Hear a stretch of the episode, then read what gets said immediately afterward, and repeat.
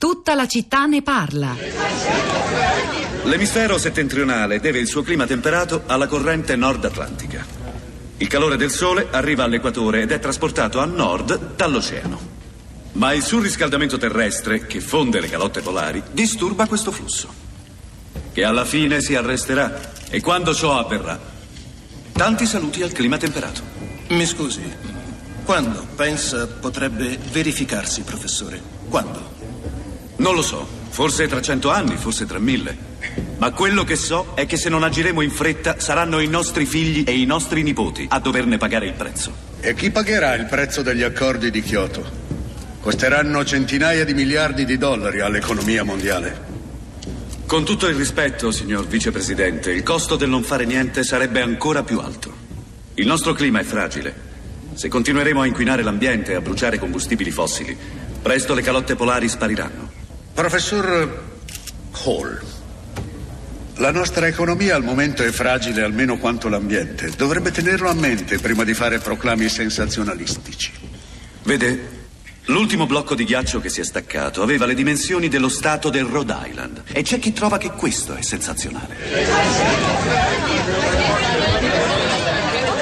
The Day After Tomorrow, l'alba del giorno dopo, un film di Roland Emmerich del 2004, protagonista Dennis Quaid, che è un paleoclimatologo che durante la conferenza delle Nazioni Unite sul surriscaldamento globale, esponendo i suoi dati, illustra le imminenti condizioni che rendono possibile l'avvento di una glaciazione, anche se eh, suscita l'opposizione del vicepresidente degli Stati Uniti, di chi pensa più all'economia appunto che all'ambiente, poi la glaciazione puntualmente arriva, come forse si ricorderà chi quel film un po' catastrofico l'ha visto, l'abbiamo ricordato, visto che la telefonata che ha aperto la puntata di oggi di tutta la città ne parla, arrivata a prima pagina di Luca da Palermo, era un po' catastrofista o distopica perché immaginava un mondo in cui non potremo far altro che accettare le conseguenze del cambiamento climatico e addirittura abbandonare le città sulla costa o cose di questo genere. Abbiamo però appreso da Luca Mercalli, Carlo Carraro, Enrico Giovannini e degli altri ospiti che forse Luca non stava poi esagerando così tanto nella sua telefonata.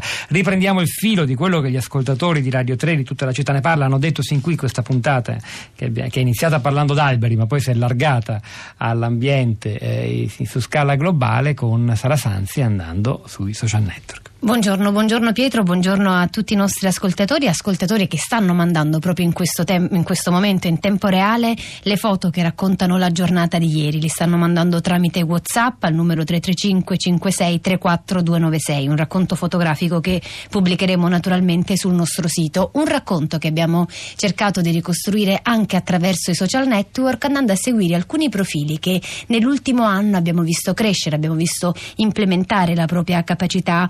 Eh, eh, di, di, raccontare le grandi, le grandi, emergenze italiane. Prima fra tutti l'account del, dei vigili del fuoco che eh, ci danno anche alcuni numeri. Sono 7.000 gli interventi in Italia, questo è un tweet di circa due ore fa, 5.800 i vigili del fuoco coinvolti e poi ancora numeri sugli alberi. La Toscana è la regione che ha visto il maggior numero di alberi caduti al suolo, 500, seguita dal Lazio 400, dalla Lombardia 280, dalla Sardegna Sardegna dal Veneto con 250 e 200. Un altro account che consigliamo di seguire in questi casi è quello del Dipartimento della Protezione Civile che in queste ore risponde anche alle domande più comuni degli utenti, cosa comporta un'allerta gialla, chi decide l'allerta e che ha attivato proprio nelle ultime ore un servizio di messaggistica istantanea. Basta iscriversi e attraverso WhatsApp e attraverso Telegram la Protezione Civile invia agli utenti le informazioni sulle allerte e soprattutto sui cambi eh, repentini del, del tempo. E ora le voci degli ascoltatori. Graziano da Reggio Emilia, buongiorno. Eh, buongiorno. In breve se può, Graziano. Eh, in breve, no, io intendevo sottolineare, sono contento che abbiate raccolto di fatto anche eh, quella che era una sollecitazione, il mio messaggio, cioè mi sembrava e mi sembra che i media stiano dedicando a questi problemi troppo poco spazio insomma, e che abbiano delle responsabilità in questo molto grosse tutto qui questa è la sostanza insomma, anche della mia comunicazione. Se cominciamo ad affrontarli questi problemi penso che le cose, anche l'opinione pubblica possa cambiare. Ecco. Questo secondo me è molto importante perché il cambiamento climatico credo che sia profondamente connesso con il comportamento e con le scelte che tutti i cittadini, tutti quanti noi facciamo, tipo ad esempio l'uso dell'automobile. Insomma. Eh certo, se ne è parlato molto a prima pagina stamani del futuro dell'auto, dell'auto elettrica, Sì, ci certo, torneremo. cose- Grazie Graziano, andiamo a Milano, Marco, buongiorno. Buongiorno, buongiorno. Grazie. Allora, il, il tema che propongo io è quello di fare definitivamente un chiarimento tra energie rinnovabili e energie ecosostenibili. Eh, rinnovabile significa che può continuare a essere utilizzata, il che dovrebbe già far paura per il tema del riscaldamento globale. Ecosostenibile invece vuol dire che appunto non dov- ha impatto sull'ecologia. Eh, io pongo il tema della geotermia. La geotermia, che viene definita energia eh, rinnovabile, in realtà è non ecosostenibile perché prende del calore fossile che sta nella terra, ecco, tipicamente eh, le- le- la, la geotermia, quella chiamata media entalpia che, che usa l'acqua calda, è quello delle terme per intenderci, e, eh, ha- e viene portata fuori, viene portata all'aria, viene portata nell'atmosfera direttamente. Pensiamo che una centrale eh, a media entalpia ha un rendimento del 5%, quindi significa che per produrre 5 MW ne butta nell'atmosfera 95. Marco, la fermo qui, tema interessante, lo approfondiranno i più competenti colleghi di Radio Trescenza, magari a breve, anzi l'hanno già fatto sicuramente. Valeria da Palermo, buongiorno.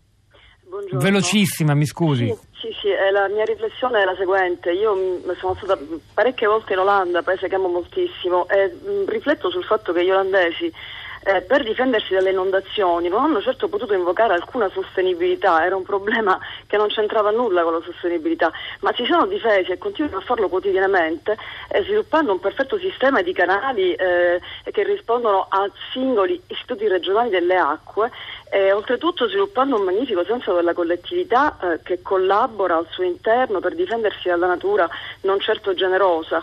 Eh, L'Olanda peraltro è un paese economicamente fiorente. Eh, io mi chiedo, noi italiani ne saremmo mai capaci, ne saremo mai capaci di, ehm, come dire, di ragionare in tal senso, eh, secondo il criterio della collettività. Guardi, Eh, Venezia di cui si lamenta la qualta personale. eccezionale oggi, in passato lo era, poi nel Novecento si sono rotti gli equilibri tra uomo e natura. Sara. Pietro, un ultimo messaggio, quello di Angelo che su Facebook scrive: Manca il coraggio di sostituire gli alberi enormi con fattore di danno alto, dove il fattore di contatto è a sua volta alto, cioè nelle strade trafficate. Allora, è il momento di Radio Tremondo con Marina Lalovic. Oggi hanno lavorato a questa puntata di Tutta la città ne parla. Daniele Verde, l'abbiamo scelto per il suo cognome a questa puntata stamani, no scherzo, dedicata all'ambiente. Piero Pugli- che è la parte tecnica. Piero Pugliese alla regia, Pietro del Soldai, Sara Sanzi a questi microfoni, al di là del vetro Cristina Faloci e la nostra curatrice Cristiana Castellotti. A domani.